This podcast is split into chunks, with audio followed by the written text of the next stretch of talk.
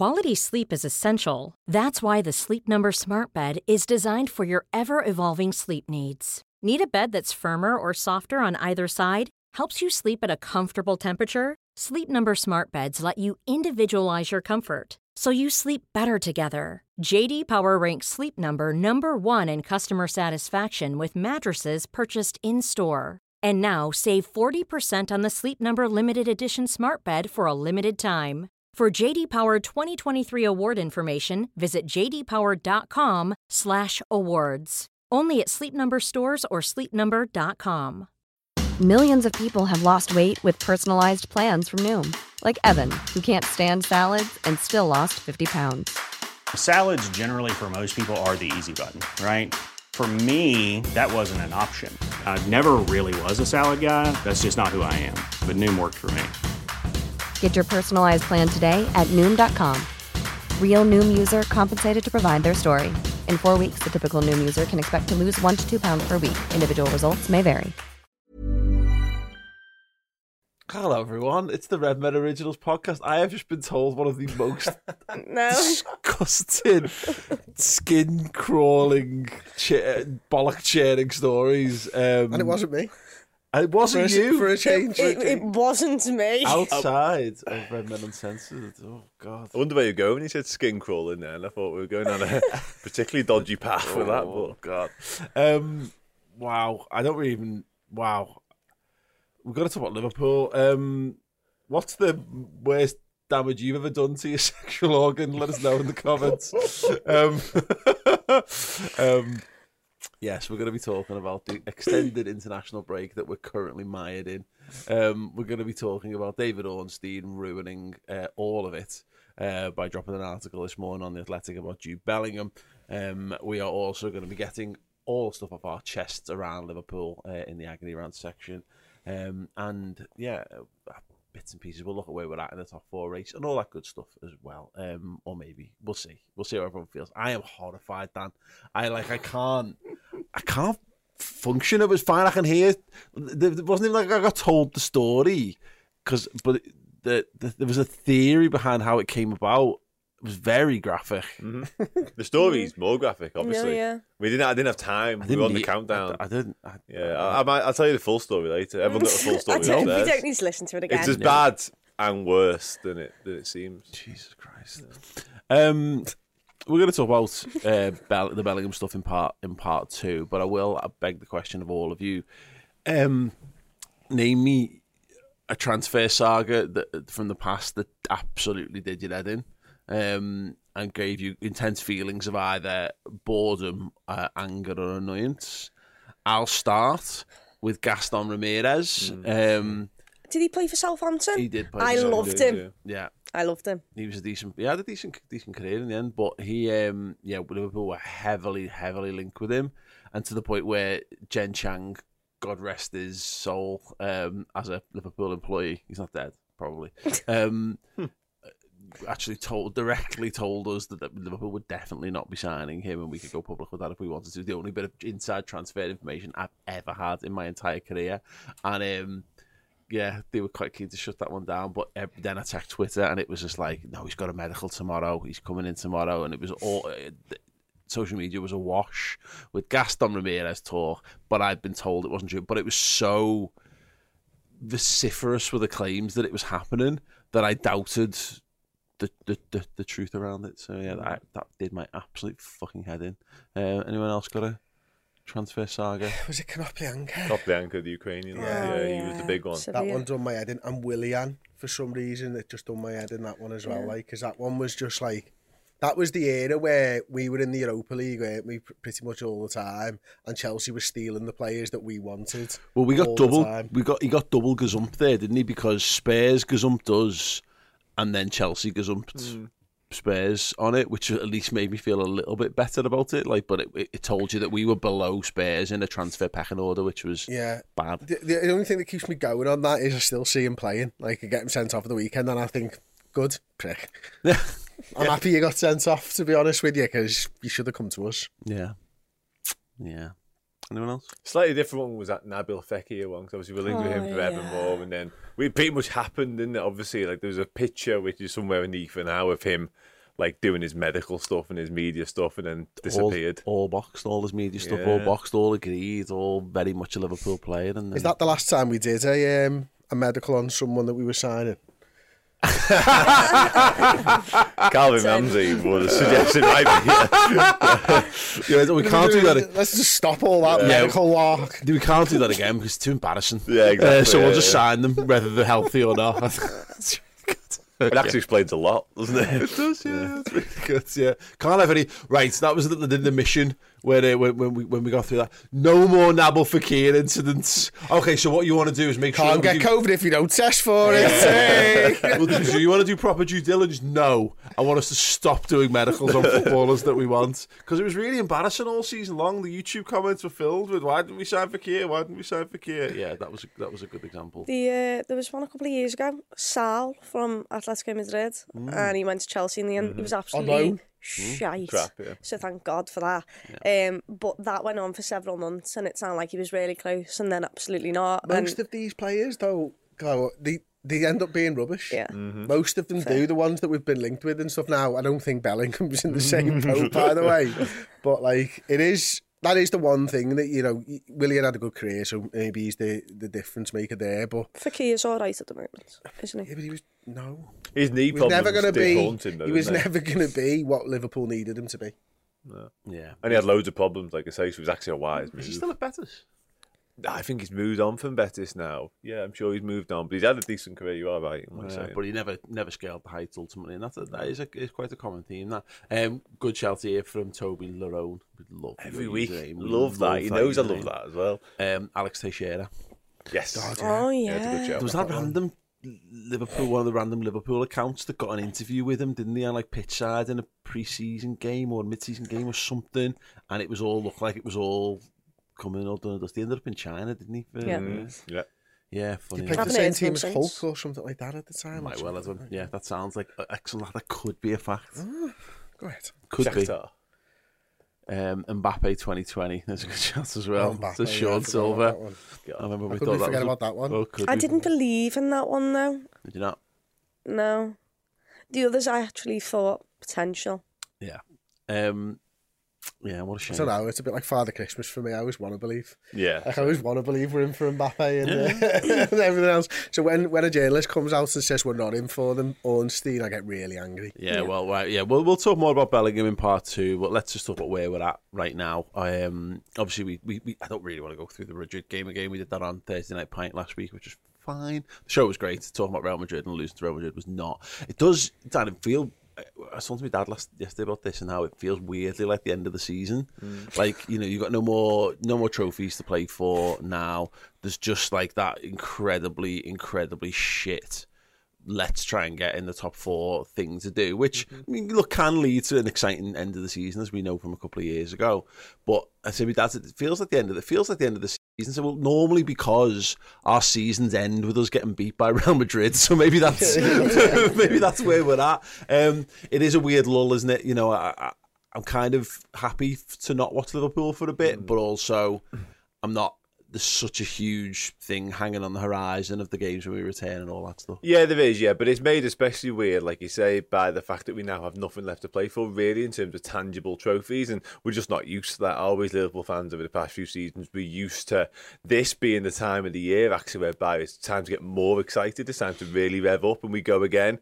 Instead, we've got to get ourselves up for this top four push, and it is a mess, that top four push. Like, our season's been disaster it just shows you how bad the teams are in the rounders that we're even in with a shout of this anymore because we've been horrendous by our own standards and yet we could still make the top four. It's laughable, really. But yeah, I think you're right. It does feel like I think we all needed this break. I think we all did. I think the players probably did as well. Those that aren't going into national duty, especially, will have a nice little break from it. But yeah, I agree. I think it does feel like the end of the season. Um, and like I say, it's just because we've got nothing really left to go and get. Do you know what's pissed me off the most about this massive break is that our game got cancelled or postponed because Fulham was still in the cup. Hurts. Fulham. Yeah. Yeah. That's what annoyed me more than anything. I'm like, Sure, how disrespectful of Fulham to get our game postponed because they're still in the cup and we're not. Used to be the other way around, didn't Yeah, it? exactly. Yeah, exactly. Yeah, yeah, I mean, like- there is a slight, pricks. there is a Yeah, slight like- future I'm glad where, they're out. where Mitrovic gets like a ten game ban for pushing the referee and uh, doesn't play against us, which would help immeasurably. Um, yeah, it's it's an odd one. I, I'm interested to get people's thoughts on what we sort of think the mission is, or what the what the approach is, or what's the what's the what's the messaging at the AXA from Klopp and Pep. Chloe, what you reckon in, in this? Because we've done the we've had the, we had the World Cup break, and then you know there's been opportunities where they've sent the players, let players go and have a break, they've let them go and have some uh, family time, they've had like let them go and have a party, they've let them do a variety of things. There's the whole well, you just run them, but we can't run them because they're fucked and they're falling apart at every given twist and turn. You're the let's just say you're the manager in this one. What are you? What you're gathering them all together at some point, whether it's t- today or next week. What are you? What are you doing? What are you saying? Um, I'm going to put every disastrous loss on loop for them and just leave the room and let them watch it. 10 hours, 15 You've hours got straight. enough time for that. It's, it's, I know it's a big international break, not- like, but 10, 15 hours at least straight. Have a bit of that. If if you fall asleep, you know, you probably I don't Oh, know. There's some yeah, there's some consequences for it.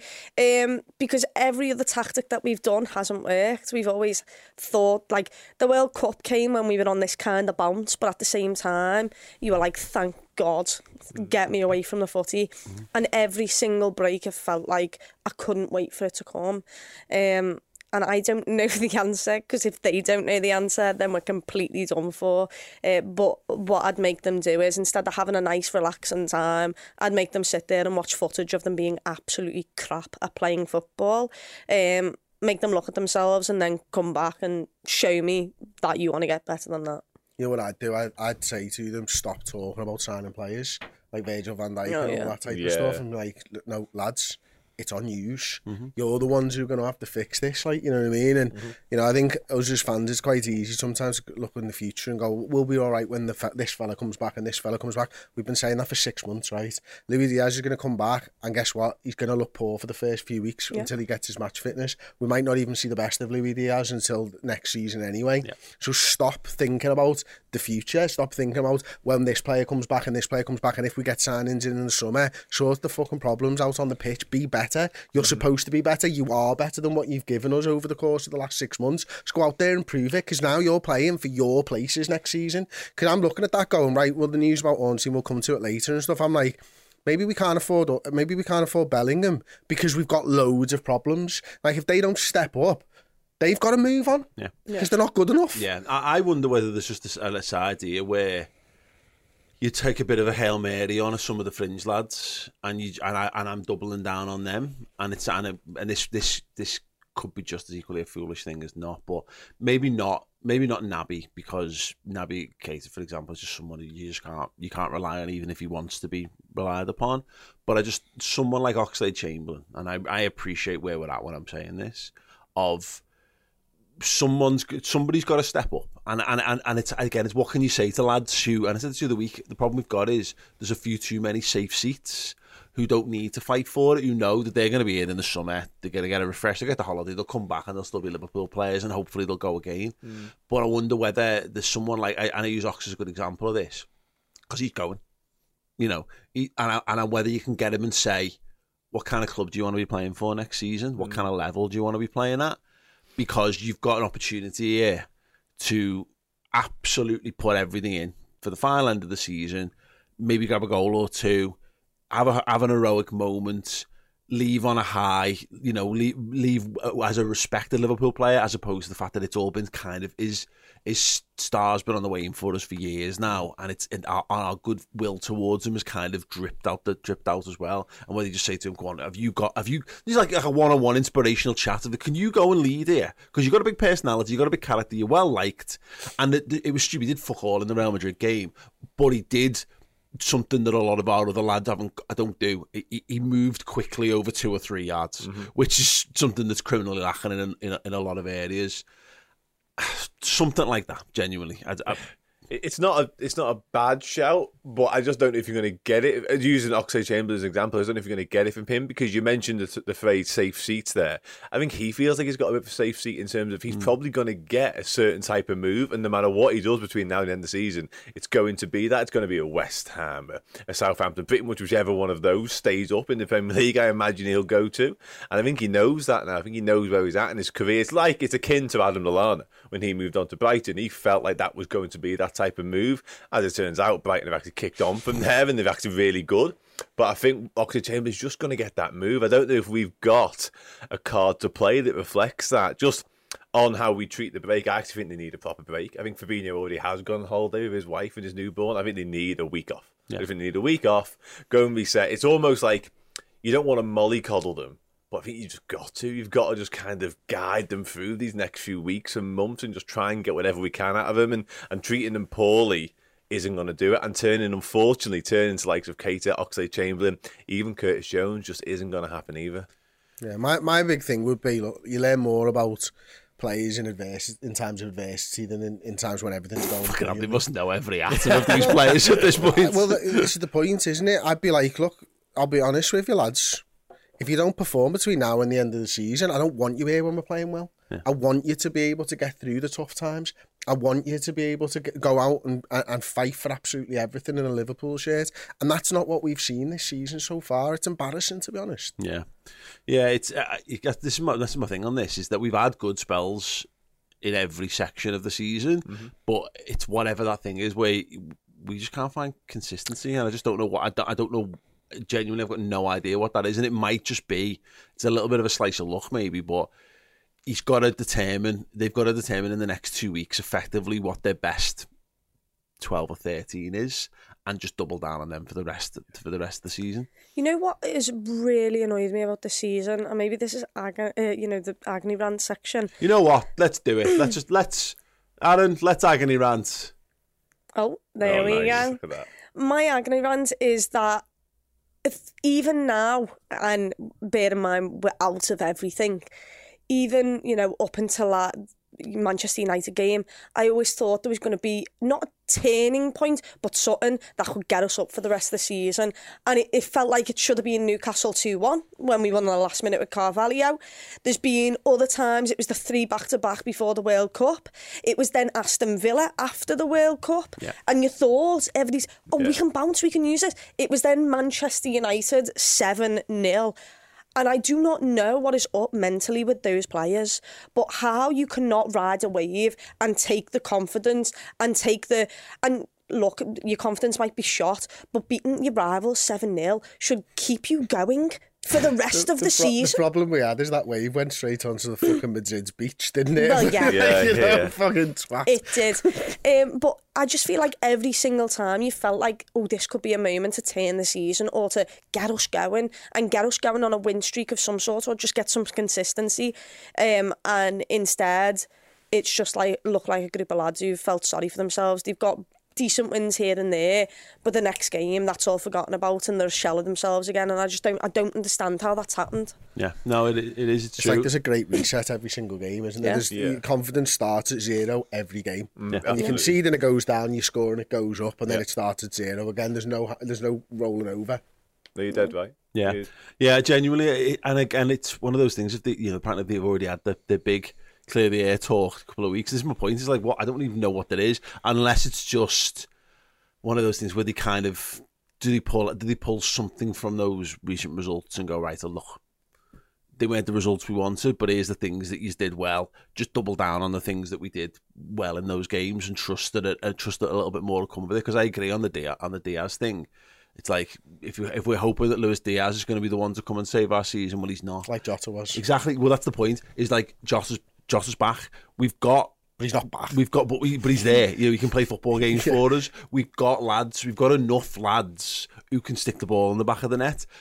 We could just do with some of them Being doing the- midfielders. yeah, maybe. Yeah. And even even with Diaz at the start of the season, we were still crap. Well, like he was a, a bright spark. He was one of the was, player yeah. who was really going after everything. Looked fresh compared to everyone else. Looked like he really wants to take the game by the scruff of the neck. But you, it's a football. It's a team game. One man. You can't just rely on one. You can rely on nine and, and maybe miss two out.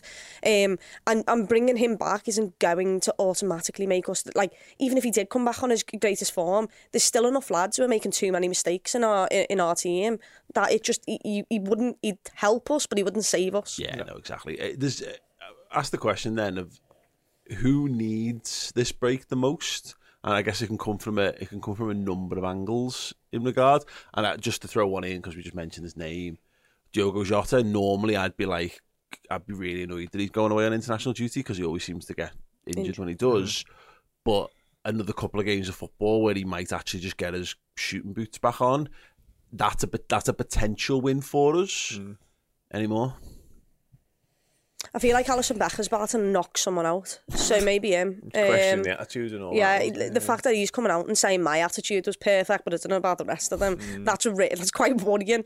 Um, so I'm quite glad that he's going away because you know he saved us in that second leg. We could have been three, four down.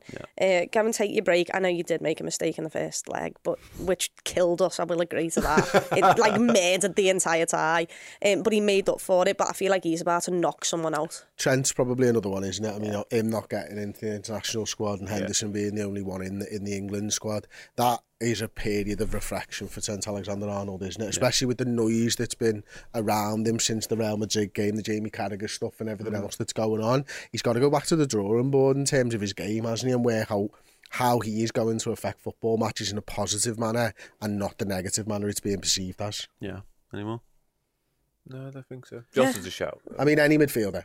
Yeah, Any James midfielder. Milner. Honestly, it's, got, it's, it's important that they Yeah. get their heads screwed on, Yeah. to be honest with you, and start to work out how they're going to do it. I mean, if Jurgen's not planning now how the midfield is going to set up when we come back, then he's doing something wrong himself. The other one is um, Nunes injured. He'd be absolutely useless for us right now if we were playing games because he's injured. So yeah. like, get him recovered, please. Getting Thiago closer as well is yeah. probably another big part of this. Yeah. So just everyone yeah. on the football bench yeah, needs a break. Look, if we could get Thiago back by the time the international break's over, you know, again, he's not going to solve all the problems, but it would be that's the kind of lift you're looking for, I think, because he's got 10 games in him before his next injury. So that might be enough to see him until the end of the more or less see him to the end of the season, which would be nice. Um, Well, if it's going down to the last game, I'm, I'm going to be gutted that he's not going to be there. yeah, Would you save him for two at the start of this? I don't think it works then- like that. the um, yeah, it, it is. It's, it's a it's a funny. I feel just feel really fu- sort of fucking flat about it to be honest. And obviously we'll do the the Bellingham stuff we in a was, minute, we but- look, I'll be honest, right? Over the last thirteen years or whatever, the first th- the first five or six years of doing Redmen, the season was over at this point. Yeah, oh, it was yeah, yeah. as fuck. And it, and, but you know, when I'm not used to it now. Yeah. I want mm. uh, this is the best part of the season, and that's why I think I'm so down. Is that this is where everything ramps up. This is where the fun stuff happens. Like Champions League, uh, if you remember at the start of every season, you think, "Oh, the Champions League back for the group games." Group games are shit. Mm. It's not the group games that you get up for. It's the it's the you know knockout footy side of things, and we're out of that now. And you know the cup games are great when you get into semi-finals and stuff like that. And the league when you're chasing something, and that uh, as much as you hate going through that, oh City win, we win, City win, we win. It's keeps something to live for, Yeah. it? Like Yeah, it's yeah. absolutely You'd superb. rather that, wouldn't you? Th- Than this now, where you go, are Tottenham going to drop points? Are, are frigging Brighton going to drop points? I mean, it's pathetic. The other thing is, is that like back then we had Jonjo Shelvey in the midfield with Jay Spear and with players who weren't good enough to win a title.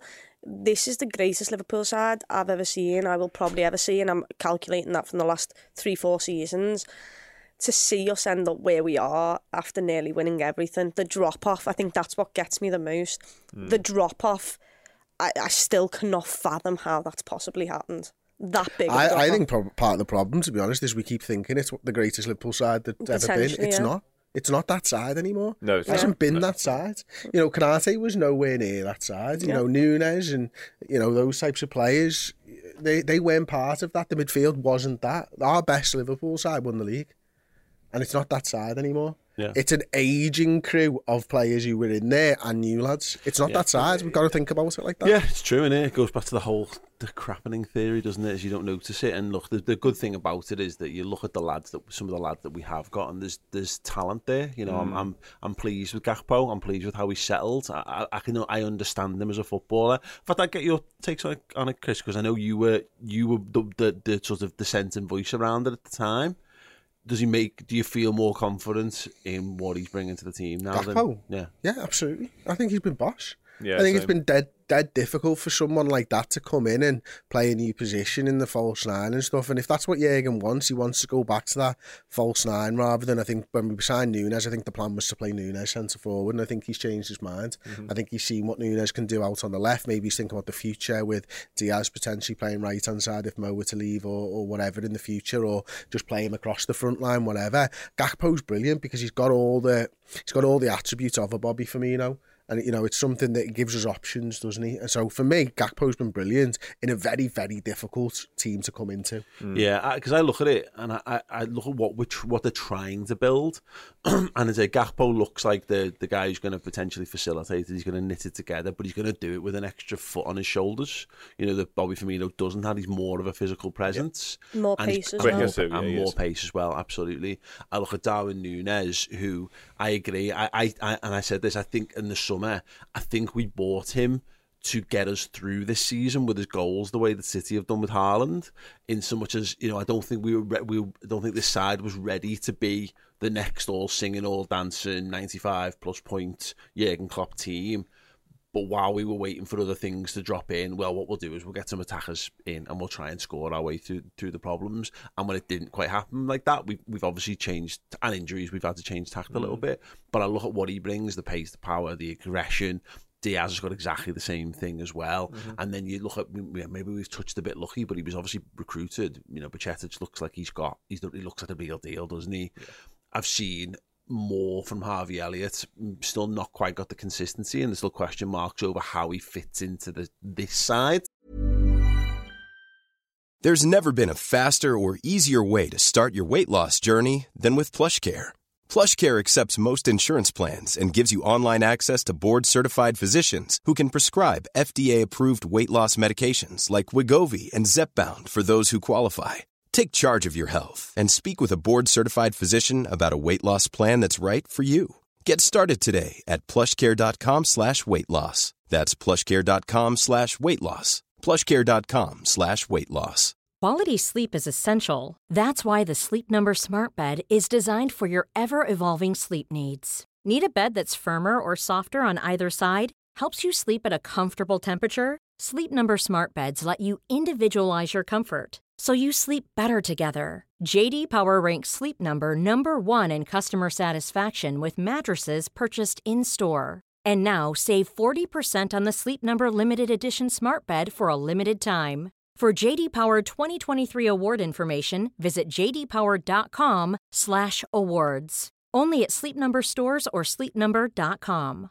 This is Paige, the co-host of Giggly Squad, and I want to tell you about a company that I've been loving, Olive and June. Olive and June gives you everything that you need for a salon quality manicure in one box. And if you break it down, it really comes out to $2 a manicure, which is absolutely insane. It's also so easy to get salon worthy nails at home with Olive and June. The difference between how your nails used to look when you did them yourself and now with the Manny system is a complete game changer. The best thing about Olive and June too is it's a quick dry. Dries in about one minute, lasts for five days, and full coverage in up to one to two coats. Visit oliveandjune.com slash perfectmanny20 for 20% off your first system. That's oliveandjune.com slash perfectmanny20 for 20% off your first system.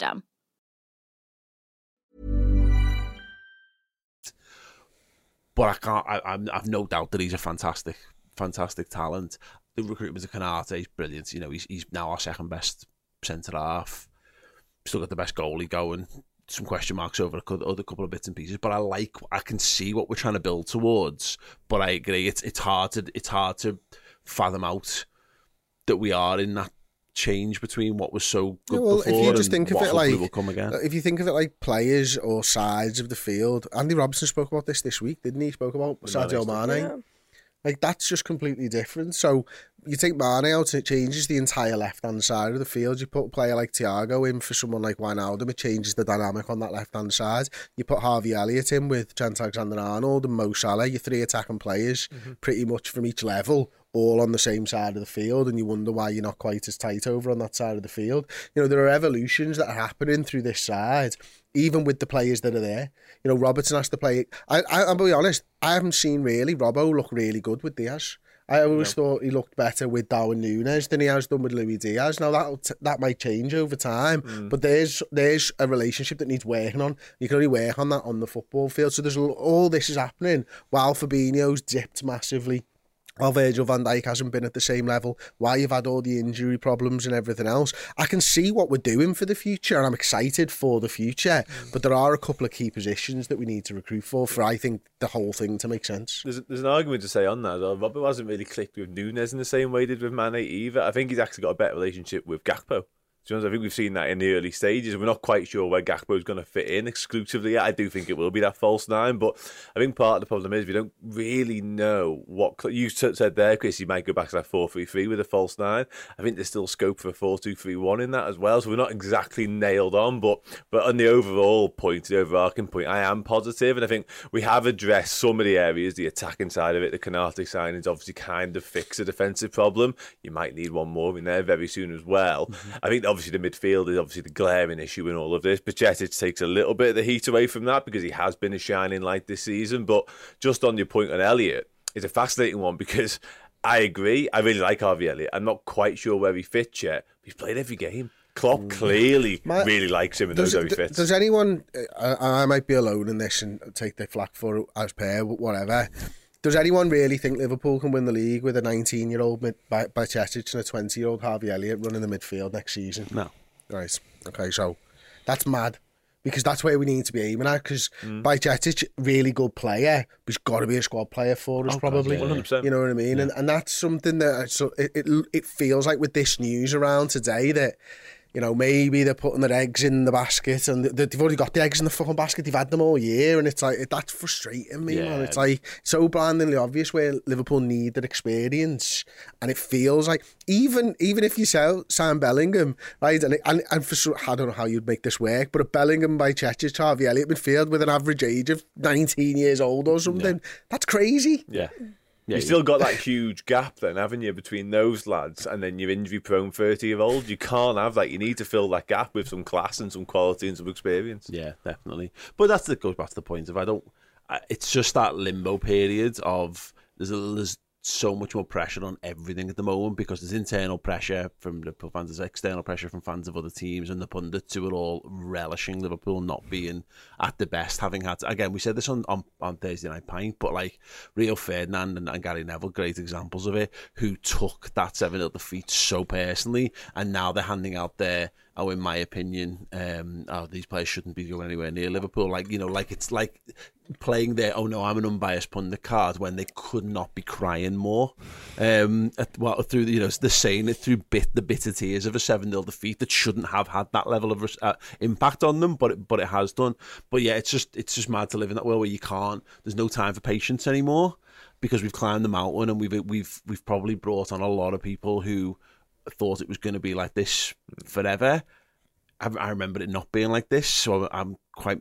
I've always been quite moderate on all these things. It'll probably be all right. It probably, in our experience, it probably won't be. We'll probably just go back to being a, a sort of top four-ish side. But if we're gonna have, if there's gonna be a chance of us getting back to the, on top again, these are the fellas you'd back to do it. And I don't just mean, I don't mean the owners. I don't mean the players. I mean the the manager hmm. and the people he's got around him because they're the real X factor in this that other people haven't got. You can't. There's not another Jurgen Klopp. Every, there's not a, there's not a club on the planet who wouldn't want still wouldn't want Jurgen Klopp in charge of their operation.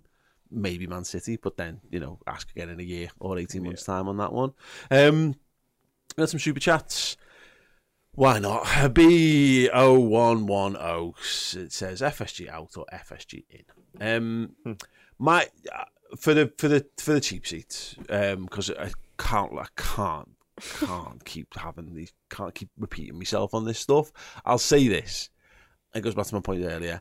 I'm a very moderate person when it comes to opinions around football and stuff. I do have really strongly held opinions on stuff, but when it comes to Liverpool, because I've got no choice and I've never had a choice, and I've supported this football club now for fucking 34 years or whatever, I tend to just, there's some stuff you kind of have to just let move on. And the, the problem with the FSG stuff is it don't I just don't think it's a binary thing. There's just too many moving bits to it, and I know it's a nice simplification. We'd love it to be. I, I I'd love it to be a simple thing. I'd love them to be so terrible that it almost made gave us no choice but to pick up the pitchforks and the you know and and, and the placards and march on Boston and you know and, force them out by out the club by by by by hook or by crook or whatever. I just don't think it's so much that they're doing such a great job that I would be ring I would be standing with the pitchfork and like uh, protecting Fenway Park with my life. You know, it's not it's it's not that. The problem we the prob the biggest issue for me where we have with FSG is that it never nothing ever gets solved instantly. You've always got to wait six months or 12 months because whenever we we've been in bad situations, they've not whether it's them or the people they've put in place at the club, which is probably the more accurate way of looking at it.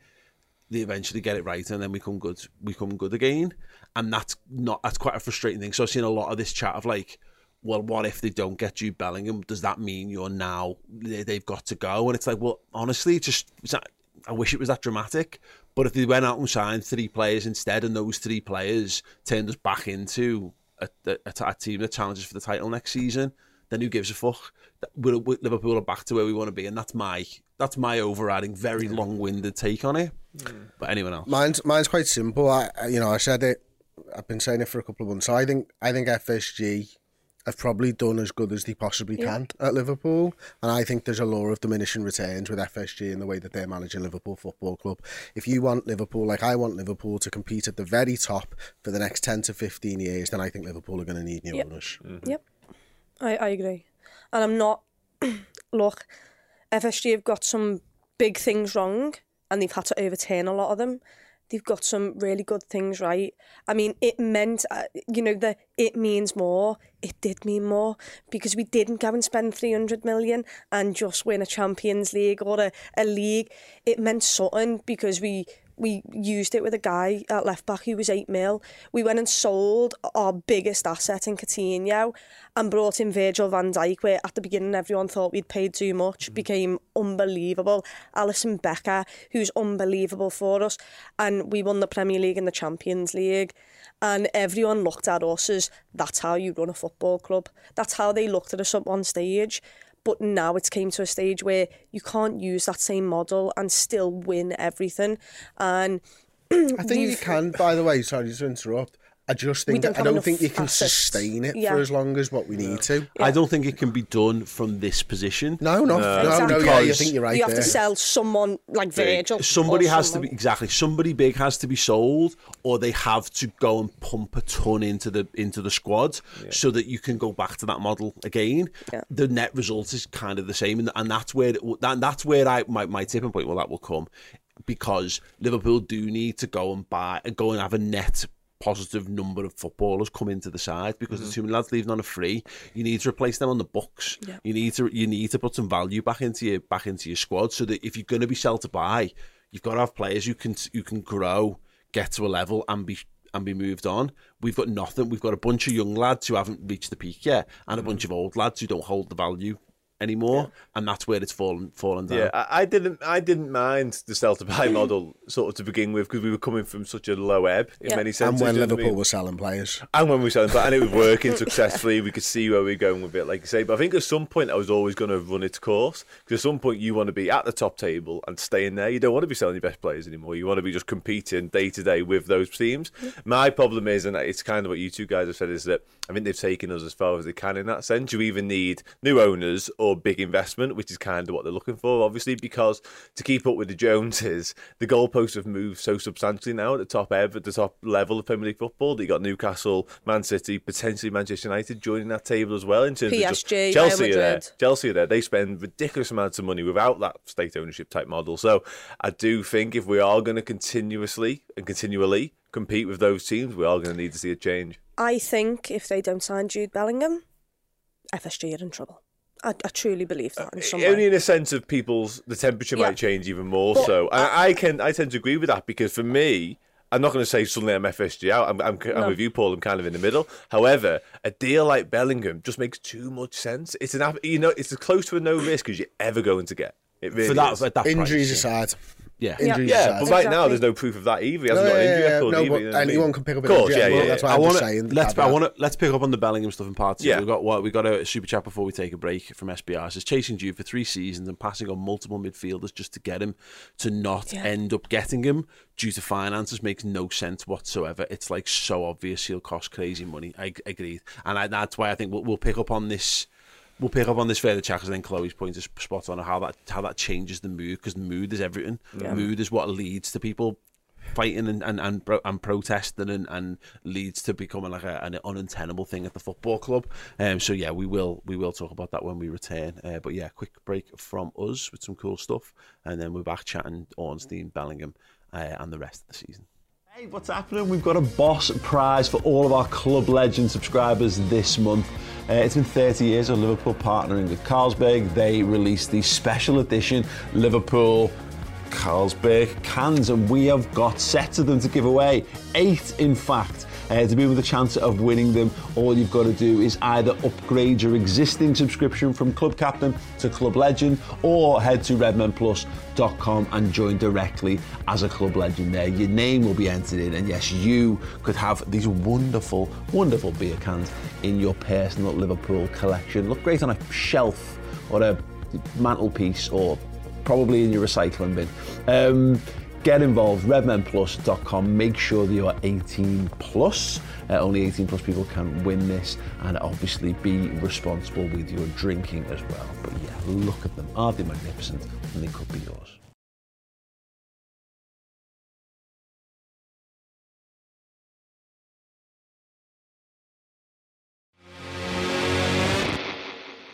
Hey, it's the Bias Football Podcast. We're idiots.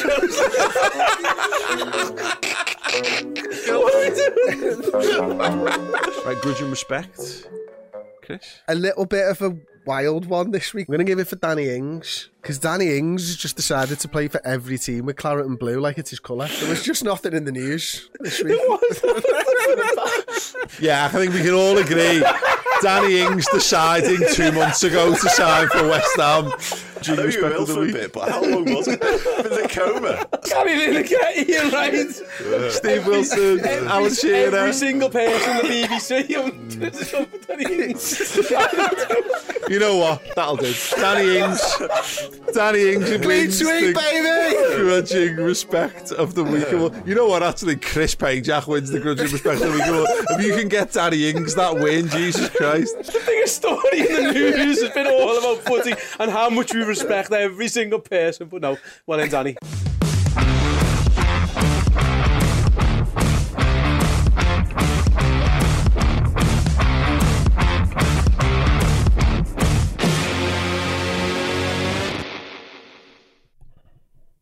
Yeah, we're fucking idiots. If you want to hear us talk about other football teams other than Liverpool, check out the Bias Football Podcast. If you go to redmenplus.com, we're going to be live streaming that about 15 minutes after the end of this. Um, if you use the code BIASED, B I S E D, uh, on a That's not No, that's that's not not nice. nice. I A S E D. I- Every time I've had to spell these codes, I have a, a panic, and I felt that, and then that's why I've had the panic because All I three of our faces would have uh, given you the. B I A S E D. Thanks, guys. Um, I was also thinking the biased. atta- I think biased isn't a word. I think in this context, we've just we've just shoehorned it into this. It's bias, but it's fine. Everyone knows what we mean. Uh, biased. That's you can get it. bias. B I S. B E E S. Um, you can get the show for just 50p if you do that. Uh, it is half. Uh, it is fif- two pound a month for three months using the code biased. Anyway, check it out. Yeah, I did, I did the research on this last week. You can get it the cheapest flat white you can get in Costa Coffee. So, sorry, not Costa Coffee. A shit branded coffee shop on the high street in England uh, is three pound thirty, and you, that will last you around about seven minutes if you like me. So you can get all the content that we do for two pound fifty a month. It is so much. It is so worth it. You just need to do it. Trust us. Yeah. Redmenplus.com. don't just take my word for it. Take Chris's word for it because clearly Chris knows what he's talking about. Yeah, I went on to shit branded coffee's website to find out the price for a flat white. yeah, if you want more proper opinions on Fenway Sports Group, then come join us over on um, on redmenplus.com because yeah, the comments don't like that I that I don't that I'm in the middle. They'd rather me just be really angry about stuff that I'm not dead angry about. There's time yet. Well, exactly. My opinion, my opinions are subject to change at all any given moment of opportunity. I've had this Jesus. Just before. not on FSG. No, forever. not my paymasters, Chris. No, that tattoo. Yeah, yeah. Um, he always wears a jacket because the Liverpool shirt says FSG and on the back. the um, FSG in. It's a 10. But they changed the O to an N. yeah, I um, I, but I just let, let's pick up on the on the Bellingham stuff because obviously Ornstein said that it's now looking more likely that he'll go to Man City or, or Real Madrid. Liverpool don't really want to get stuck into like a a bidding war effectively on this, and I mean these are just obvious things. And this this again, this is this is the issue what the what the ownership have allowed to happen. Putting the club up for sale, but not putting it up for sale. And David Ornstein's the fault for this as well, by the way, who said it was up for sale when when apparently it wasn't. Um, allowing things to run and letting all the speculation around it to run rampant. Like if there was ever a world where they thought it was not possible, they could have. They, if they don't get Bellingham and it's down to a money issue, then we've we fucked it because you can miss out on targets. We've missed out on expensive footballers plenty of time. Mbappe didn't want to join us. You know, we've had we've had uh, Tchouameni didn't want didn't ultimately didn't want to join us. But when you've made it so unequivocally clear, and not like Liverpool have come out and said we're having Jude Bellingham, it's it's what's not said, and we've done they've done such a good job of shutting down so many rumours in recent months and, and years. But to let this one run rampant, if Liverpool do miss out on Bellingham, I totally agree with your point, Chloe, that that's going to create such a hostile atmosphere, and rightly so, because it's the hope that kills you and the excitement that builds around it. It is absolutely ridiculous that we're even having this conversation. To be honest with you, because to, to- I- I could I could deal with Liverpool miss out on Jude Bellingham because he wants to go to Real Madrid because you know at some point they're going to knock us out of the European Cup anyway. I can deal with that, but to bow out before the race has even started when you've spent two years not signing midfielders to buy Jude Bellingham mm. is just bloody stupid Yeah. and it's ridiculous. And if they're saying, well, oh, we don't want to get, get involved because it might cost us a lot of money, really? Because I think we knew that Jude Bellingham was going to cost Liverpool quite a lot of money. I think we've kind of always known that, to be honest with you. So now for you to go, oh, we probably just don't want to get into a bidding war with anybody. Shut the fuck up. Go and sign us two midfielders two years ago because that's what we needed. If you're not going to just go, get even get to the start line of the race, it's just stupid. Hmm. It's idiotic. We've wasted a year because Liverpool wanted to sign Jude Bellingham and then they decide Jude Bellingham isn't going to come to us because we don't want to get into a bidding war. Fuck off. Yeah. It, go on, Chloe, you go. it, it's unforgivable. It's unforgivable for me. And I That's think a word. I think on on it, I think as well. Like we were talking before about FSG and FSG out. I think a lot of sensible, balanced Liverpool fans. Bellingham could tip people one way or the other on this because I think we me. we obviously we need him immeasurably badly. There's absolutely no two ways about that. He secures your midfield for the next 10 years and potentially beyond. He is that good. He is that young. But what annoys me the most about it isn't even all sort of the the speculation and that we want him. I think it's like the best kept secret in football that we want him. Everyone knows that. It's not even all that. It's the fact that I believe we would get him if we just entered that race and sort of matched what City were willing to do and matched what Real I think he comes to us. That's my biggest issue. I don't think if he has a choice of the three, all offering the same money, I think he chooses Liverpool. That's a personal opinion. Yeah. I just think he does because I think everything's there for him. But we look like we might not even enter that race, and that is embarrassingly bad. Yeah, I'm not sure Liverpool won't enter the race. I think look because again, we I think we see these as li- as linear things or as physical things sometimes, as though like there's a starting line and like on a date. It- It's like an, everyone who wants Jude Bellingham turn up on this particular time of this on this particular Yeah, track on this particular day. Yeah, exactly. Yeah, yeah, yeah, exactly. Yeah, yeah, um, yeah. Like Le Mans, like you know, what I mean, like you know, like like Jude Bellingham. You've got to get in. You've got to run to your car to get into the Jude Bellingham race. You know, that's that's the kind of thing, and it's But you kind of do have to make a bid. yeah, And this is what Ornstein's saying. Yeah. Liverpool might not make a bid because they don't want to get into a bidding war. yeah. But it's so that, that kind of is a start point. It is, but but but so also don't make the bid, we're fucking stupid. Yo, yeah, yeah, but what I mean is, this is the, there's, there's obviously it's obviously been an ongoing thing for God knows how long, and that's the that's the fucking stupid frustration of the whole thing. Is is this it, again? This is not this is not brief. This is not brief, and I'd guess this is this is investigative journalism that's gotten this out of someone. You know, I can't imagine because if, if if this is a public Liverpool stance, David Ornstein wouldn't be the one breaking it. Every major Northwest journal would have this, and it'd all be coming out at the same at the same time. Um, it's him potentially reading more into it, but I don't know. It's mad. Yeah, it's mad that the, the, all that legwork's been done, and maybe this is i mean it could be that thing of they've had word that he just doesn't he, he, he just wants to play for man city and this is now the this is the beginning of the climb down of they've they know they have they're not entering a bid because what's the point of entering a bid if you know you're not going to win? Because that's the no that's the that's the only alternative. That's the only reason you don't bid for Jude Bellingham is if you think it's a pointless it's a pointless fucking exercise. Well then what you're leaking out or what the investigative journalism is saying is wrong isn't it? Because Why? because he's saying that Liverpool don't want to get involved for a bidding war. Yeah. But that's not what they want. That's what you're surmising. That's not the case. Mm, you're Yeah. saying they don't want to be beaten by somebody else, and that's fine. Yeah. I understand that, Yeah. like you know what I mean. But then the investigative journalism is wrong in that in that regard. I'd rather you match City's bid and just pick City because at least then I know Yeah, I from our perspective that we've tried.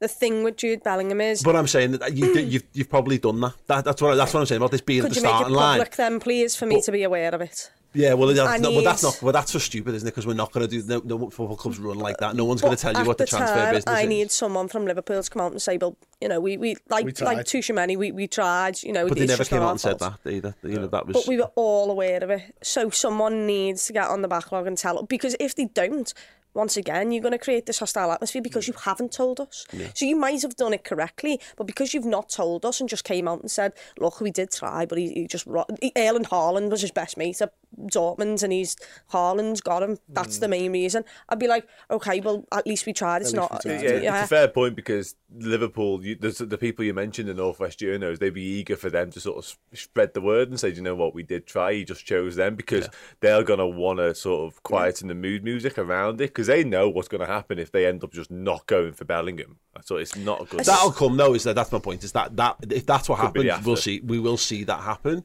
I hope Ornstein's wrong, by the way. Yeah, I, I, do, I, do hope yeah, fed yeah, pack of lies I and- genuinely, and genuinely whatever, do. but- My point on this is that that's the thing, though, is that it's not a point where the bidding doesn't start at, at this point. Hmm. The bidding's part. Bidding's the final stage. We Liverpool have been have been in this process for, for for two years. They've been buttering up. They've been talking to the family. They've been having Henderson and Trent on the case of international duty. They've gotten to this point. And I'm s- well, I, again, it's it's a it's a speculation, but all of this is speculation to its own degree. Hmm. Is that if you know he doesn't want to play for you, what's the point in putting a bid in? It's an interesting Well, one as if you well. don't want the what what Chloe's saying, if you don't want the fans to turn on you, then you need to make it. The fans will turn. Yeah. The fans will. 100% But that's fucking isn't that? Not but in reality, though, isn't that but- fucking stupid? Why? We've- been- we've- we've not we- signed we- we- anyone No, no, from no, no, no. But why? midfield. Why are we bidding for a player who doesn't want to join us? What's Uh, the, po- what's listen, the I- fucking I- Is that true that we be ang- we should be angry about Liverpool bid- bidding for a player who doesn't want to play I, for I think it's also a factor. I think Jude Bellingham is the type who wants to play for a football club who will make an original song, who'll have a flag on the stand for him. He seems like a club who doesn't just want to go somewhere for the money. He seems like he wants to be adored, and that is the difference here. Mm. If it was a player who didn't care for that but cared for major honours and thought that City was, you know, they've got more money, they'll have more sustainability, they'll be able to, 10 years' time, they're still going to be at the top. Liverpool might not be based on their model. Everything has to go correctly. Then that's okay. But Jude Bellingham, from everything we've been told in the past two years, from how much Jurgen Klopp is supposedly ringing him up and having these mm. conversations, it seems like if it was up to him and there was no mm-hmm. money involved, he'd gravitate towards Liverpool more. And I that's thought, where look, the by the way, I, I up Yeah. until And it- yesterday, I was totally of the opinion that he's definitely signing for Liverpool. Yeah, same, Like- but Paul isn't isn't Liverpool's ownership part of one of the reasons that he maybe doesn't want to sign for us? No idea. Isn't it be, maybe one of the reasons that the way Liverpool are today and where we are in the league today might be one of the reasons that he doesn't. So actually, you might have started in complete pole position, Hmm. but their management of the club and, and Klopp's management of the team and the players' performances over the last And six then months has led us to a position where he now doesn't want to sign for us And those because there are better options out there. or the alternative is putting all this to one side. Is that is Liverpool? Is it, is it just as likely that Liverpool have looked at the absolute fucking state of this season and gone?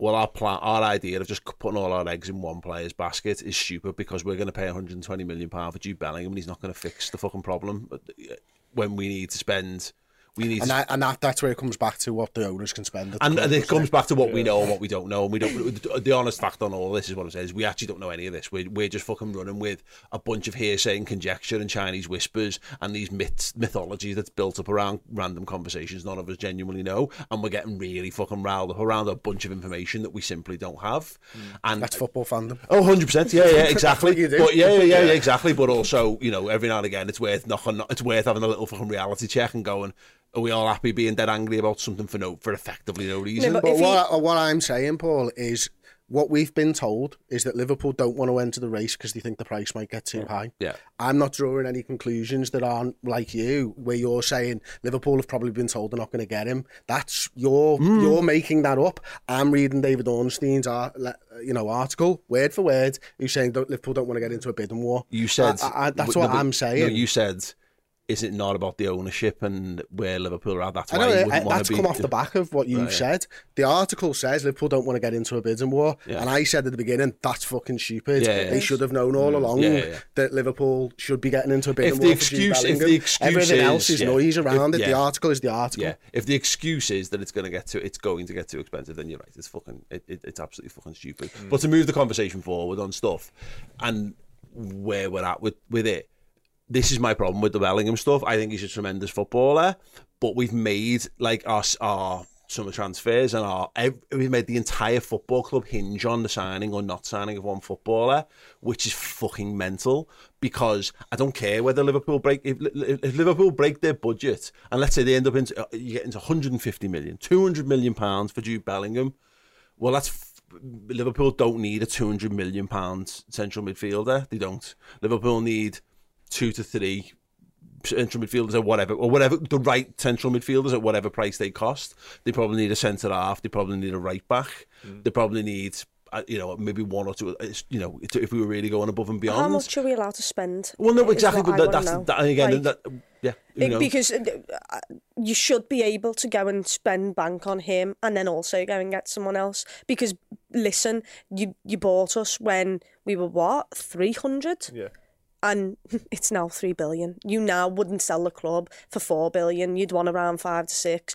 We this club, this football club has made you so much money. If you want to go back to that state, that the, the way we work, where you have to sell and invest, you've now got to invest because you've got to a point where it doesn't work. So go out and buy Bellingham, and maybe five years down the line, an offer comes in from Real Madrid, and God forbid it ever did, where you just can't say no then they'd have to if you want to sustain the mm. model. But you can also go and get those 30, 40 mil with a Bellingham.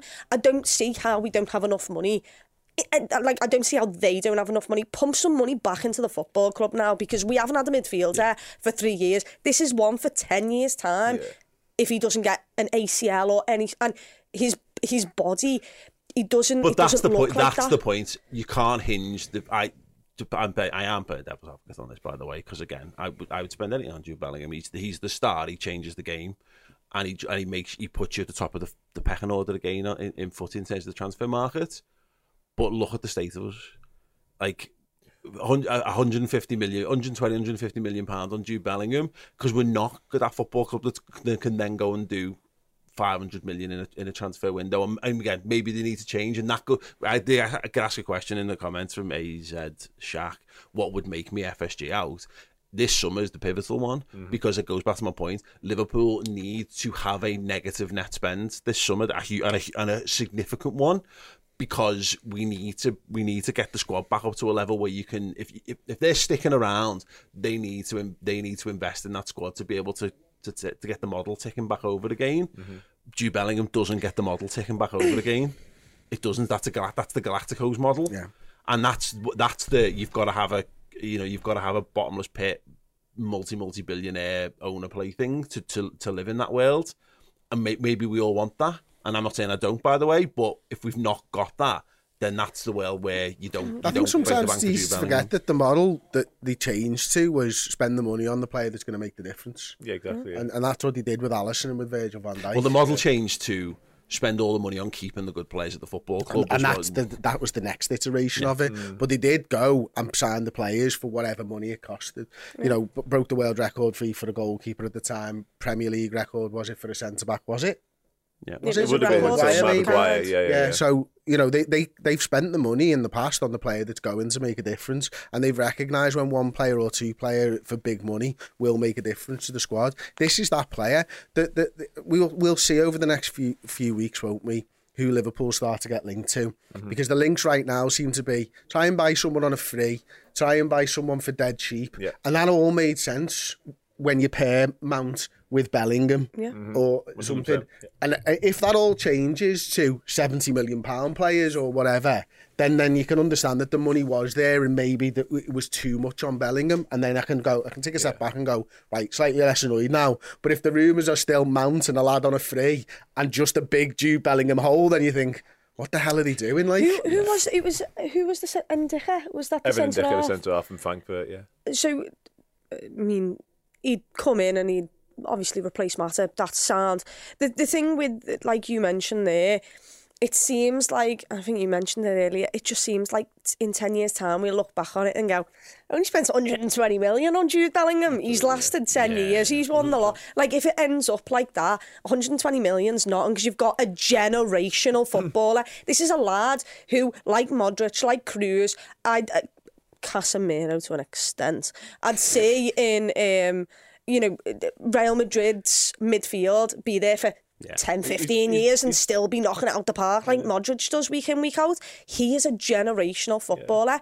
We are the most attractive we've ever been, aside from obviously when we won the Champions League and the league a couple of years ago. But we're the most attractive we've been in ages. And the fact that we, we believe we can't come and spend cash mm. on him because other people outbid us is absolutely unbelievable to me. Just to say on that, you're right, and I think he's potential Ballon d'Or winner in years to come. He's that good, like. But I think the problem is, and you are right w- w- in terms of what you say about the spending money and whatever the budget is. But we've got ourselves into this mess. FSG's oversights and they're not investing has got us into this mess. So for me, normally I'm quite calm and balanced and what about what we spend and what we're willing to spend. But for me, this summer has to be 300 million plus. It just has to be because if not, we're not going to be anywhere near it next season. Unfortunately, we need a huge overhaul. We're losing so many players for free or next to free that this summer just has to be the big one. And for me, that includes Bellingham. It includes Bellingham plus one, two, three others. They can be a little bit cheaper. That's fine, but Bellingham just has got to be part of it. Yeah. Yeah, I, I say I, I totally agree that Liverpool Liverpool have got huge work to do in the summer, and that's what it hinges on. What I would say is though, again, the, the Bellingham's made we've made, but we've hyped Bellingham, and that's that's that's on us. That's on them not shutting things down. Yeah. That's on clearly they, they've, they've gone above and beyond to try and do all the. They've done the Virgil Van Dijk approach on this because he should have signed for Man City or he should have signed for Chelsea that summer because they were they were more enticing, more money on offer, probably more guaranteed chance of titles on offer, that kind of stuff. But we sold him on the on the project. What we'll never know is the intangibles, you know, around the Jude Bellingham stuff. I really, really want us to go and get him, but again, it's like I know this is like a it's a bit of a binary decision, but to take 120 million pound, I, I, we don't know what the budget is ultimately, you know, mm. because we could say, what if it's a 200 million pound budget for the summer? But you know, well then that's not is that enough then to go and fix all the the issues in in the squad? I don't know if it's a 300 million pound. We don't know. We don't know what they're going to do. We know that they need to go and spend fucking mega money to make the squads competitive again, mm-hmm. or we need to go back to that mad model of, of that worked really well for us of getting some incredibly shrewd signings and, and, and, and trusting that they.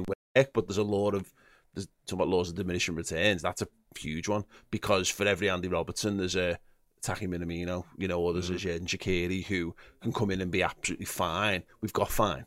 We need stars. We need we need cast iron, good Champions League winning, international caliber and beyond footballers to come into this side, and more than one of them. Um, so yeah, it's a fucking huge, huge thing. Bellingham, I think, eases the psychological pressure because everyone knows who he is. But my point on it forever will remain is if they go out in the summer and just buy three lads and they happen to be the bit they happen to do the business, I don't really give a fuck whether it's Jude Bellingham. or not. I want Jude Bellingham, of course. Who doesn't want Jude Bellingham? But I, yeah, I, I just can't bring myself to get fucking irate about the, about signing or not signing Jude Bellingham. The irateness will come depending on what My the fuck we do irateness is not being involved. Yeah. That's where my irateness Mine's comes just, from. yeah, mine's like, it's based, like, I felt deflated when I heard it this morning yeah, because you've got nothing to hang your hat on really so far this season. We're out of everything. The main thing was, hey lads, you know what? We've been crap this season. We it feels like we've been a midfielder short for two, three seasons. Well, don't worry because this is the reason why. Because we've built up to this, and We, for us saved, to, we literally saved our money Yeah. for two years to go and, and bid for Bellingham, and then you go, I quite like the money in my pocket, to be honest with you, also, lads. I'm also quite. But it's not con- even that, is it? It's like going into fucking eBay with your with your top price that you're going to pay for something, and then some twat comes in and raises the price for a laugh, um, and then you're left without it. You know what I mean? What do you? Yeah. What? what But we you- what should have do? enough money either way. I don't care what the price of Jude Bellingham is. Liverpool should have that money. Um, but the the other thing is, is what I'm extremely not convinced of is where you said the three midfielders. I'm not convinced we have a backup plan. There is nothing in the last however many years that has convinced me that Liverpool have a back. Lost out on Tchouameni. Oh, don't worry, guys. We're not. We want. We clearly needed a midfielder. We clearly wanted one, but we don't have a backup plan really with that. Well, Bellingham was the backup plan, wasn't But we, we haven't got him and we're Or still Nunes. here. Yeah. Um, the problem is, is that I'm not too sure we'll have a backup plan because it feels like we've put every egg in every single like like Jude Bellingham basket that there is. I'm worried that you're now running out of time. The price is going to be bumped up because they know now you're not getting Jude Bellingham. yeah, that's a concern. I don't know what plan B is. That's what I'm worried. I don't about. think there's a world where Jurgen Klopp manages a Liverpool side that doesn't spend by players that it needs in the summer, though. Does anyone else? I really hope we do. I hope so. I, I'm not. I'm not. Yeah, exactly. That's my feeling. You're in a much healthier place than I am. Yeah. Yeah. Let me tell you. Honestly, I, I it worries me. It really because you you're right, and you'd like to think that'd be the case, and I know Jurgen Klopp is smart enough to work that way. But at the same time, you look at some of the windows where we have sort of foregone the opportunity to sign Virgil van Dijk. We left him and didn't get anyone else instead. Thankfully, it all worked out okay because we got Virgil van Dijk. He was brilliant, but there was no alternative there. We did it with Tchouameni, like you mentioned. We didn't go and get anyone. We didn't go and get Nunes in the end. He went to Wolves. We just left it. We ended up getting Arthur Melo on deadline day. There is a sort of a, a back catalogue of sort of failure when it comes to this sort of thing of us not getting it right after the fact. And we are producing these oversights. And for me, not getting slash going for Bellingham would be a huge oversight. Yeah, if it was a couple of years ago, you know, when like everyone was like, "Oh my god, how are they just picking players up here and making them world stars?" Now it feels like we've just let let loads of people run the contracts down. We've got no money back from it. Naby Keita was sixty mil, and yet over however long he's been here, he's probably made that back. It's not a lot in terms of how much we've had to pay him per year, but that was still a player that two years ago, and there's reasons why we couldn't sell him. Obviously, that we've hmm. talked about previously on these shows. There was money there to to get back. It feels like over the last two years. It's like it's like having a guitar string, and when you've strung it, one string's just gone off and snapped and snapped and snapped. banjo Like, just like when you got a banjo and your banjo keeps breaking. Yeah. On top of all of that as well. Um, Michael Edwards What already a gone. analogy. And Julian Ward's going. Yeah. Like the people we've sort of heralded He looks for like he's going to Ajax now He looks as like well, going to. People we've heralded for making all these smart decisions, just had Sadio Mane, Andy Robertson, Jim Mohamed Salah's, they're not going to be in the building for much longer. One of them's gone already, and the, the next one, the one we kind of all pinned our hopes on to say, oh, you're the success. You've watched how Edwards worked. He's also leaving. Like, listen, I remain If, confident. hey, listen, fine. fine. Look, I'll buy. Look, I'll buy in. Let's go. Let's run down all the things that could possibly go. My concern over the uh, director of football thing, right, is who who is who is it going to be, and how much say does Jurgen Klopp have in picking them? do you think we did? Do you think we were having a chat earlier? Well, um, Tom was having this chat. Do you think that Jurgen Klopp and Pep Lijnders being the vocal point of our side, do you reckon that's good or do you reckon that's bad? I think the Pep Lijnders thing is a load of shit. Oh, so to is be he quite not? honest with you, I just think this. The, I, I I believe when someone says, "Oh, he's a Lijnders fan," I'm thinking, I don't believe that at all. You know, I'm not. I don't buy into that. I don't buy that I mean, that wasn't my question, but thank you. I, I, I like the insight there. But Yeah, isn't your question whether Lijnders and Klopp are going to have No, do say you in the reckon- do you reckon- transfers? do you reckon a 'Cause that's group what you asked, and I answered. actual I don't think people- Lijnders has any say in transfers. I felt like you answered the question. Honestly, I oh, okay, sorry. No, I, thought it was I a, it was a, it was a nice opportunity to shoot down Pep Lijnders conspiracy theorist. I enjoyed it tacked though, onto but- Chloe. Your question was, was- about them being too important to the football club in ge- in in general, And that, that but that's Was it, Chloe? Repeat your Was question. transfers? My question was more about do you think it should be, you know, a group of people who are proven, like, you know, every football club, to go and make the signings happen and Like identify. Lijnders Is that and Klopp. Because you definitely mentioned both of them, and now you're talking about transfers again. So it kind of does feel, Chloe, like you asked whether Lijnders was important in the transfer strategy. Do you think? I didn't ask if it was important. I asked, do you think it was the right idea? I don't think he's involved in it. That's what I'm saying. Okay, but Jurgen, do you not think Jurgen Jurgen is, yeah. Yeah, but do you think those being the they over the last year or something they said that they wanted more say in Hmm. everything. Do you reckon it should be solely up to them because it feels like they've taken taken a, a higher stand? this is my the group of question about the director of should be doing football thing is that if if who's choosing the director of football, Jurgen Klopp's picking the guy to work with him, not not almost the other way round, and that's an arse about tit way to do the director of football role. The director of football should be the one who sits who sits above it. It's like you know, in, in, in go back to Billy Beane and stuff like your, your, your GM is the guy who sits above the thing, and the manager is the guy who does the, the coaching and managing of the, the side and what have you. I'm a little concerned about that, but it is what happens. Managers, the longer they go in football clubs, the more power they amass, and that either leads to spectacular combustion or that's how you build a dynasty. That's how Alex Ferguson ends up at you know uh, United for so long. That's how Wenger ends up for so long. And eventually it runs out because it's harder to refresh elements when so many things are so ingrained. It'd be like starting a company up and giving shares to all of the uh, you know uh, major shares to all of the employees. You then can't then move. It's harder to move them on. If if Lijnders has had his time, how is he too? Is he too integrated into everything that we do to kind of to unplug him and plug a new guy with fresh ideas in under the manager? We don't we don't know that just yet.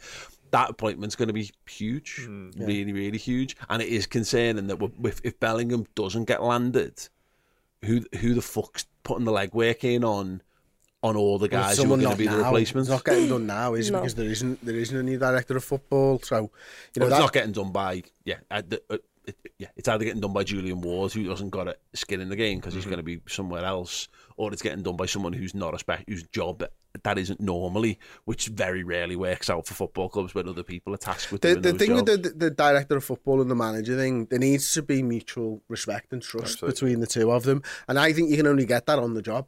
I think for the most part, like you need to trust that their signings work, and they need to trust that your ideas as a manager will work in the grand scheme of the stats or whatever it is. So it's a difficult relationship to get right, and I think that's why you see loads of clubs struggle with the director of football uh, consistently over the over the course of the last 15, 20 years. It's it's not been an easy thing for English clubs to get right, has it?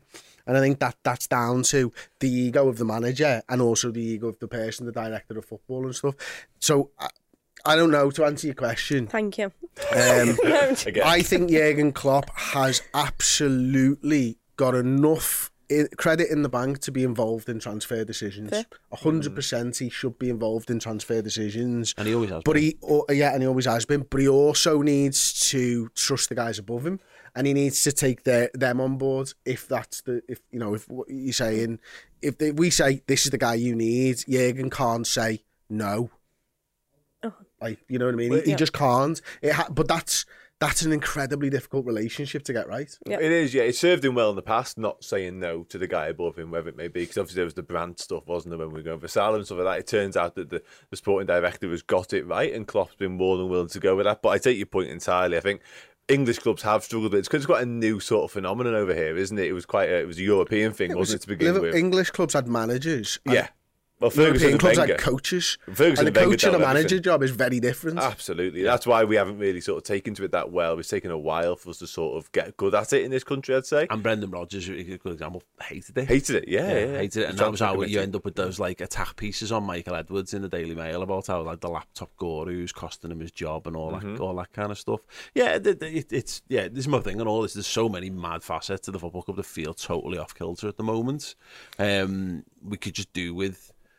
Yeah, I mean everything's eased by the football players winning football matches. That would be nice if they did that because we can at least we can at least park it for for a little bit. But that's the biggest issue is that we- we've got the biggest summer looming probably in the last 10 years in terms mm-hmm. of what Liverpool are going to do.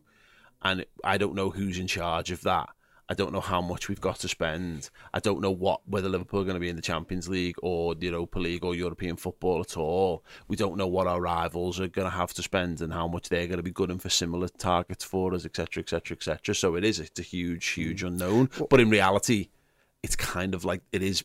All it is like that most summers. We Yeah. just it's Well, about trust that we don't really have at the moment. The, the, I think the big difference, and, and if Ornstein have, have maybe have framed the article, if it was possible this way, is that look, if Liverpool don't get Champions League football, we won't have the money to get into a bidding war. I can kind of understand that. Mm-hmm. I can rationalise that because you know it can be a hundred million difference between European football and a good run in the a, a good run in the Champions League. Sorry, and no European football. That I can get my head around, mm-hmm. but not getting into a bidding war when everything's still on the table. Like if we get in the Champions League this season, are we still not in for 'em because we're scared about a bidding war? Mm. That's a major concern. Yeah, my problem with all this is it's Record fucking, friggin' you know revenues again.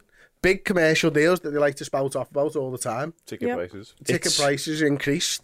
Big new stand opening up. Extra re- extra eighty million revenue coming in probably next season. Still not in for Bellingham. Okay. Yeah. Why? Yeah, yeah, exactly. That's the point. again it goes back to it.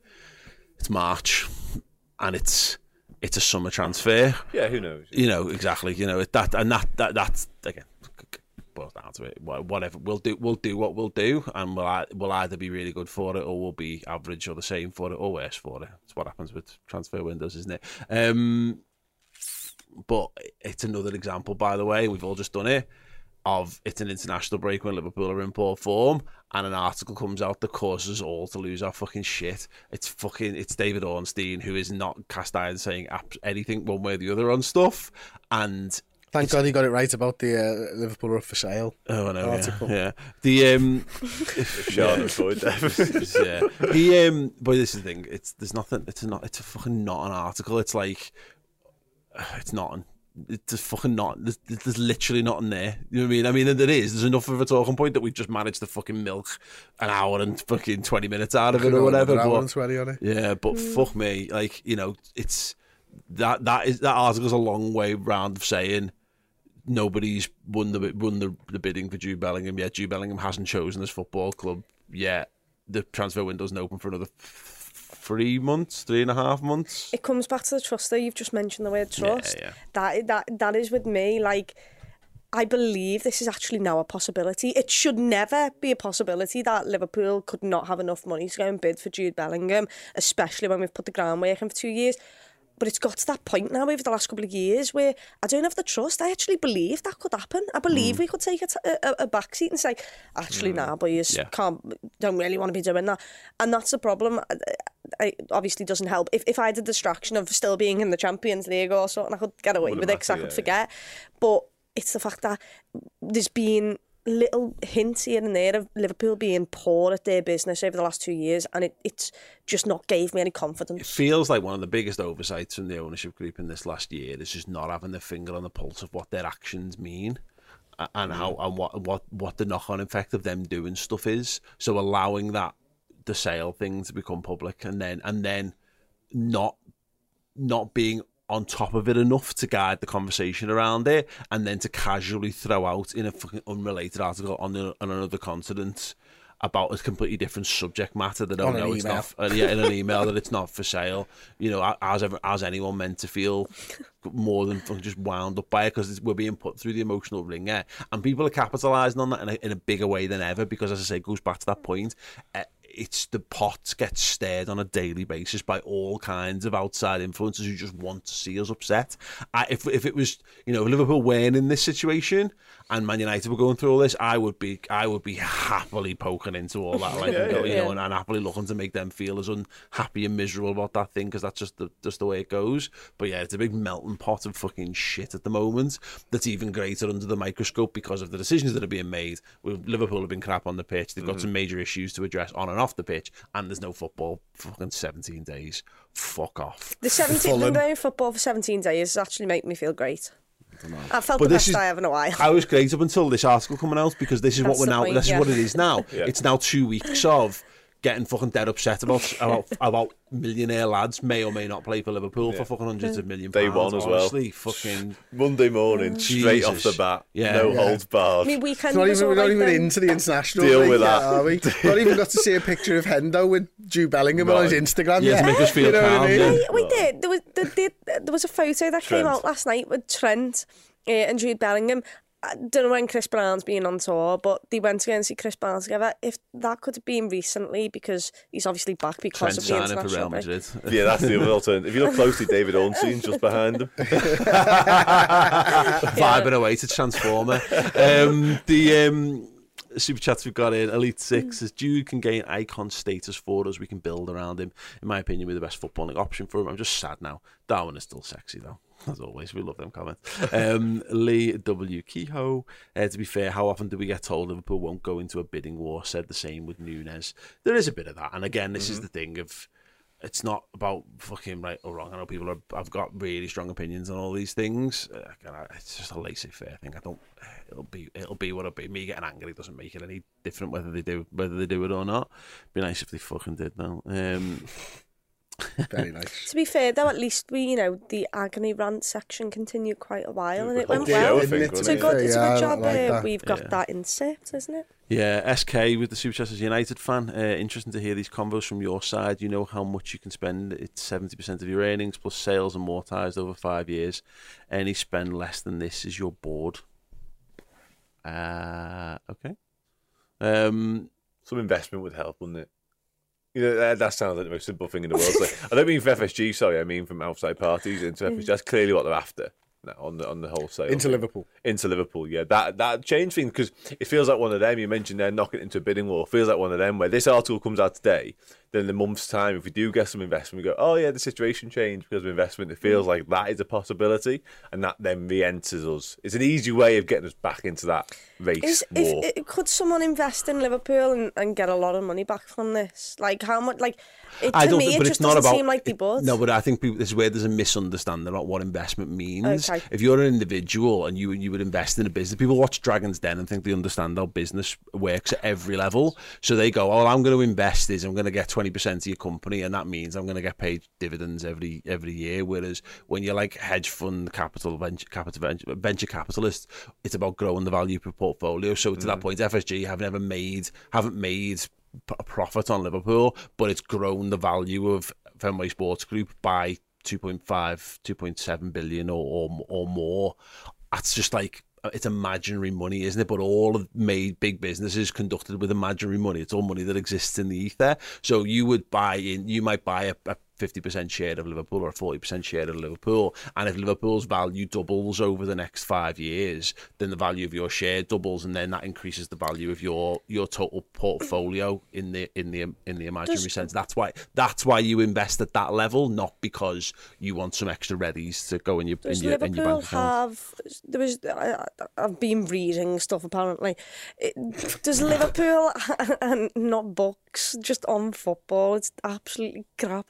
Um, Someone does, wrote on a football that you read? Yeah. Uh-huh, Did yeah. they say mitre? It's, it was signed by you.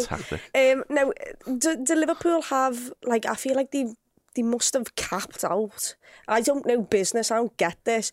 How much more profit can FSG make from this? Because it seems like we're at a mad number. You know, I think Liverpool, the the Premier League clubs, when they get their head around the television rights and they probably mm. sell their own rights, Yeah. or even if they just are able to package their those. so does that mean I'm going to be spending another fifteen quid on another What it thing means to watch is the value of a football club right now is probably the best in the world. Maybe Manchester United, something like that, could go for five, six. You might be talking ten billion by oh. the time the television stuff gets sorted, and then there'll be something else.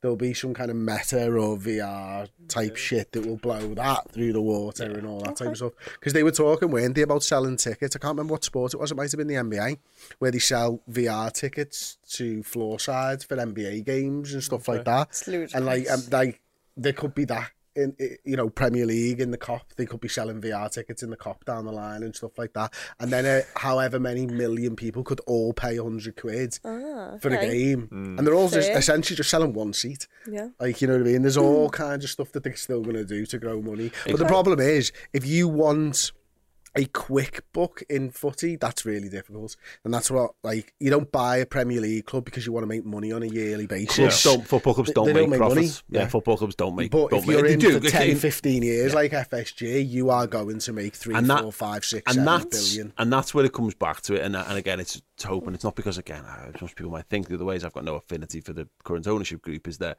my my understanding and where my faith in it comes from is that there it, comes back to the value of the portfolio. And if Liverpool aren't competing at, at the top level anymore, then the value of the football club will shrink, and that will damage them, and it will damage their, the, the you know, their their overall operation.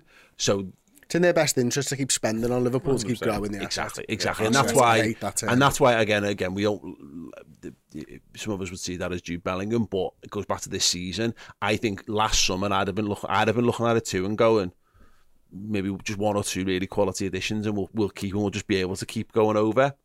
Whereas on the back of what I've seen this season, and with certain players either not kicking on or not agreeing contract extensions, or the legs falling off. Fabinho being an example, I wouldn't have looked at Fabinho as someone who needed replacing anytime soon. Now I'm thinking if someone comes in with a half decent bid for the summer, you get rid because he's not going to, I wouldn't be trusting him to come back to that level. And maybe that's ultimately part and parcel of it is you look at it now and go, we probably the reality of where Liverpool are at. They can't maybe trust that a good summer off will fix all of these problems. Mm, they might have to go.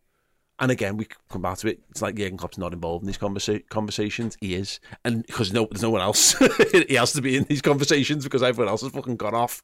Is that you will what we'll never know is he might someone's probably presenting him an option going here's exactly how much money we've got to spend what what would you rather mate would you rather do you think do you think this is enough for us to do, you want it this or do you want this instead Half-arse midfielder or Cody Gakpo could change the front line for next season. yeah do you want you've got 300 million to spend how do you want how do you want to spend it uh, what's the best way for you to go and to go and spend it? One Jude Bellingham, please. yeah exactly yeah, I'd like that. yeah And, fine. and a Mason Mount on top of it if I'm really stretching the boat. Yeah, sound. But yeah, but I, I, I can't see how it's not going to be a significant number of transfer moves this summer. But I don't know what they look like, and Mm, yeah, no, one, no one fucking does, do they? I was excited for the, the summer transfer window up until about 8 But you will be, but you just will, will be you because that again. This is what we again. It's the problem with making everything in life a one issue fucking deal. is that if it, it, it, it can only ever go one of two ways, and if it doesn't go your way, you're fucking dead upset. It's like going to fucking Vegas and fucking putting your whole all your life on fucking red, Yeah. and it comes up black and getting cross because like it was just as likely to go fucking one or the other. You've put yourself at the fucking la- at the lap of the gods. haven't Bellingham or bust, isn't it? For a lot of Exactly, exactly, yeah. and yeah, I get I'm, it. I'm, fair. I do. I, I, way, I do. yeah. I, un- I'm not, I'm not an understanding of that. I just don't share that level of aggression around. Yeah, is the 100%, difference. Um, just quickly looking at where we're at then, as we as we've headed into the um, the international break. Liverpool currently sixth in the Premier League. Uh, we are five points behind Newcastle, who've played the same amount of games. We are seven points behind Tottenham, who are in fourth, but we have two games in hand over them. Um, Brighton are still in Brighton issue. have got a game in hand on us, 11 Problem. points behind. Um, and we've got a game in hand over Brentford, who are underneath them, but uh, again, level on level on points with us. I think what we the, the encouraging note from all of this, Dan, is it's another weekend of football where we've seen that not everyone who we're in the fight with wins. Yeah, everyone's got their own issues. Everyone's got a variety of things. Every single one of these teams is struggling for consistency in one way, shape, or form. Um, we're going to talk about Tottenham, Tottenham Hotspur in a big way on the Biased Football Podcast because Conte's fucking hilarious. Um, but that's yeah, it's it, nothing's changed. We're just slightly higher up the table. We still need to win lots of more football games and hope other people lose football games. Yeah, it's definitely a positive to take from the weekend, isn't it? Like, especially the Spurs result. Newcastle showing a little bit of resilience, a little bit of fight, and getting a little bit of luck at the end with that penalty to win it is really frustrating, obviously, because I felt like they were going to drift away. I've said Did it a few times. look? No, not in terms of getting the penalty. sorry, I meant, I meant the The actual, lad's an yeah, absolute winning the knobhead. game late on and stuff like that. That's what I meant. Yeah. Um, but yeah, I felt like Newcastle were going to drift away, but maybe not. But yeah, I think you're right. I think in terms of it just shows you that they're not anywhere near perfect or consistent enough to just run away with it. No one's going to run away with fourth place, it looks like, which actually makes it all the more frustrating that if we were just better this season, we'd have it sewn up by now ourselves and we could relax a little bit more.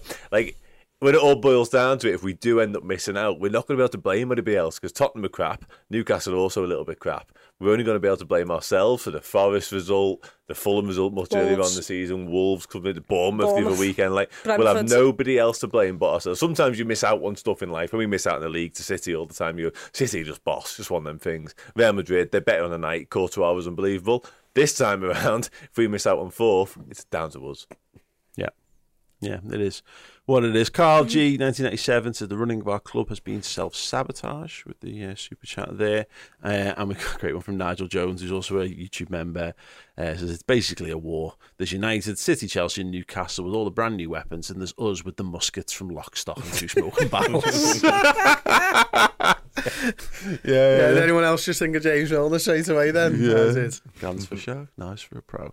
Um, yeah, but yeah, we've got bows and arrows. Says that says the one. Uh, Mohammed Kasim here says, "Ornstein piece is an opinion piece, guys. Don't stress too much. maybe we've just maybe we've just led with that. Um, Oh, was that two hours ago? I saw Sam Walker say this on Twitter, but I'm sure he does say sources at some point. I don't think he does opinion pieces either, to be honest with you. I think if he does, he states very clearly that they're opinion pieces. This isn't an opinion piece, in my opinion. Oh, That's weird. Um, Well, at least he stated it was. at an least I stated it. Yeah, come on, Dave. Um, but yeah, not, not for me. I don't buy into that. That's just a general article that he wrote. It's not an opinion whatsoever. Yeah. Um, Um, Okie dokie, right. We're going to make ourselves feel better by laughing at the situation at Chelsea Football Club, who dropped more points at the weekend. We'll have a little chat about the Ev as well. We're going to talk about Conte doing everything in his power to get sacked as Tottenham Hotspur manager. Decent. Uh, we're going to talk about the FA Cup quarters and, of course, the semi finals as well. That is all on the Biased Football podcast, which follows live on redmenplus.com shortly after this. Once again, if you use the code BIASED, which is spelled, Chris. B I S E D. B I A S E D. Yeah, uh, you can get fifty percent. Uh, or you get sorry, you can get a two pound a month for three months. Uh, a subscription uh, from a club captain level, which is a monthly subscription, is a significant discount, and it means that effectively that show on its own is like fifty p Cheaper than a four a month. coffee from a shit branded coffee house. That Dan On the goes to nearly every single day. yeah, I'm not, I'm not getting involved in this conversation. I'm just taking a How back much seat. is your coffee from there? Usually £3.5p. Please my point down. Yeah.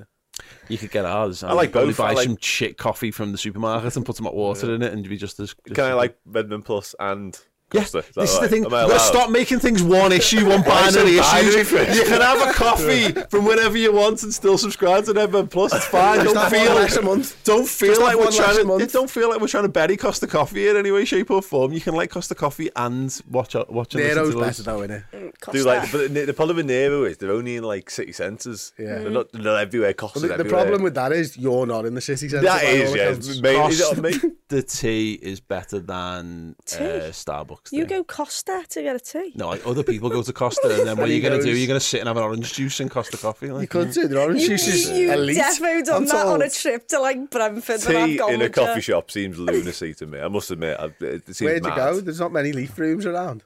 I wouldn't go to. I wouldn't go anywhere for tea. I've tea at home, don't you? I've tea at your house. Tea's a house drink. Don't drink get tea out or the office. Obviously, you don't drink tea out I don't don't get the coffee thing myself. at all. We go on a night out and I get coffee. Well, that's Wild. worse. I'd rather I'd rather go to Costa with him and sit up with him on fucking tea. To be honest, right, sounds for this and other stupid opinions. Join us on the Biased Football Podcast over on redmenplus.com. Uh, thank you so much for everyone who's commented. Uh, of course, drop a like on this if you're listening on podcast and have to a five star review. That helps. And other than that, have an absolutely amazing few days. Thursday night pint. Thursday night we've got Kiva O'Neill and we've got Dave Critchley. Correct. Yeah. Well, celebrity chef uh, in for that one. So 7 p.m. on Thursday. Hope to see you over there. Thanks for listening. If you want even more Bosch content and podcasts just like this, go over to redmenplus.com and sign up now. Flexibility is great. That's why there's yoga. Flexibility for your insurance coverage is great too. That's why there's United Healthcare Insurance Plans. Underwritten by Golden Rule Insurance Company, United Healthcare Insurance Plans offer flexible, budget friendly coverage for medical, vision, dental, and more.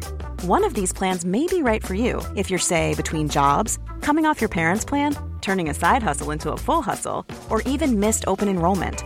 Want more flexibility? Find out more about United Healthcare Insurance Plans at uhone.com. Normally, being a little extra might be a bit much, but not when it comes to healthcare. That's why United Healthcare's Health Protector Guard fixed indemnity insurance plans, underwritten by Golden Rule Insurance Company, supplement your primary plan so you manage out of pocket costs. Learn more at uhone.com.